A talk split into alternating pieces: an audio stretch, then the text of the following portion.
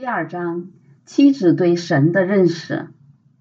与别人聊天时，我经常听到人们对神有诸多的误解。比如，有些神，有些人觉得神就是圣诞老人的高级版本，如果自己表现不错，神就应该送他们礼物。这些礼物可能是他们想要的任何东西：一个又属灵、又浪漫、又富有的丈夫，美丽的外貌，健康的身体，无病无灾，一帆风顺的生活。还有些人觉得神像是天上慈祥的老爷爷，对罪恶睁一只眼闭一只眼。在他眼中，罪充其量是恶作剧，或是小孩子的把戏。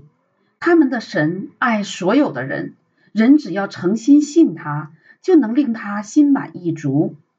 还有人觉得神是震怒的神，总是怒气冲冲地惩罚他们，他铁石心肠，随时准备拉开架势打击他们。取悦他简直是不可能的事。这些人生活在绝望中，惶惶不可终日。在他们看来，基督徒的生活实在悲惨。与人们这些虚构的神不同，圣经启示的神是全地与万有的君王，他公正慈爱，掌管一切。他是至高的神，他是窑匠，我们是泥土。罗马书第九章十九到二十一节，我们在神面前要屈身谦卑，顺服他，尊崇他。我们的人生应当以神为中心，而不是以自我为中心。我们活着就应当侍奉神，而非让神来侍奉我们。唯有神才配得称颂。我们要正确理解受造物与造物主的位置。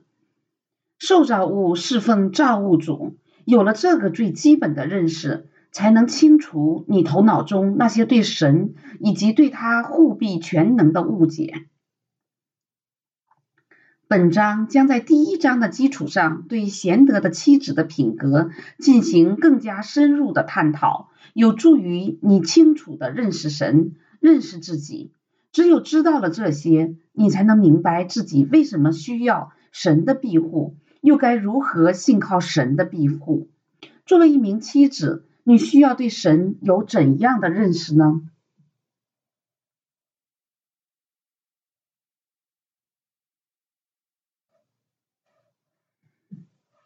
贤德的妻子第二章第一节，神已为你安排了一项服务。耶和华神说，那人独居不好，我要为他造一个配偶帮助他。创世纪第二章十八节。神为亚当创造了一个配偶，目的是让他做亚当最合适的帮助者。你若是一位妻子，你他神也为你命定了你生命中最基本的事工和角色。你生活的主要目的是荣耀神，但要以神所计划的方式来进行。你要成为丈夫最合适的帮助者。关于该原则，本书第六章有详尽的阐释。二，神是有恩惠、有公义、发怜悯的神。我爱耶和华，因为他听了我的声音和我的恳求，他既向我侧耳，我一生要求告他。耶和华有恩惠，有公义，我们的神以怜悯为怀。诗歌一百一十六章第一节、第二节、第五节。神有恩惠，有怜悯，所以他关心你的挣扎和伤痛。他满有恩典，无论你遭遇怎样的境况，他都陪你一路同行。当你求告他，他会倾听，用他的眷顾怀抱你。因着神的全然圣洁，他对你的眷顾也满了良善和公义，你尽可完全信靠他。三，神的能力和智慧难以测度。他医好伤心的人，裹好他们的伤处。我们的主为大，最有能力，他的智慧无法测度。诗篇第一百四十七篇第三节、第五节。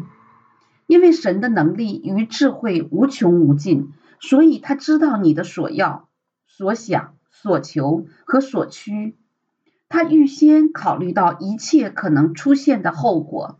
神的智慧永无止境，这使他有能力判断什么样的安排最适合你，也有能力决定你荣耀他的最佳方式。同样，他有无穷的能力照看你，即使你的心灵破碎，他也能医治你，使你完全复原。四，神正在按照他的旨意在你的生命中做工。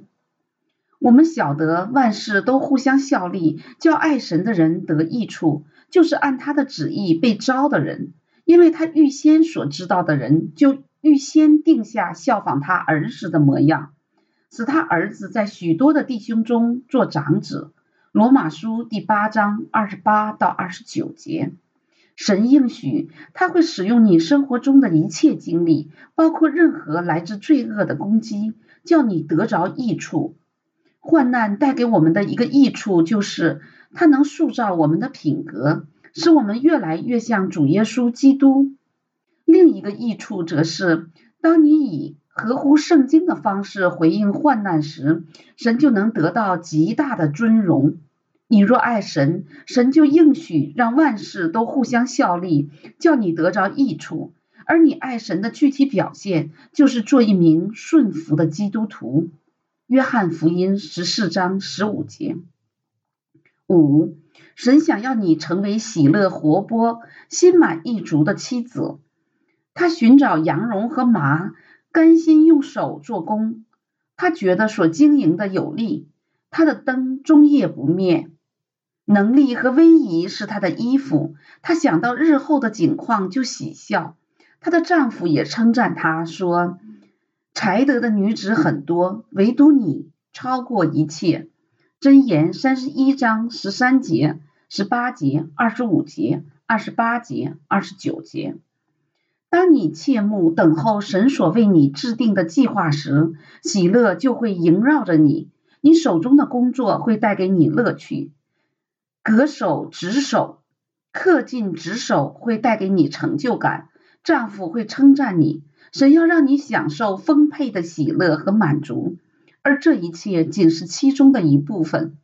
由此我们可以知道，神眷顾每一位妻子，也包括你。神以他无限的智慧和怜悯，为你的人生做出了一项完美的计划。不不论你经历什么，神都有明确的目的。他想要你在为人妻的身份上体验到生命的满足。活出以神为中心的人生是一件非常美妙的事。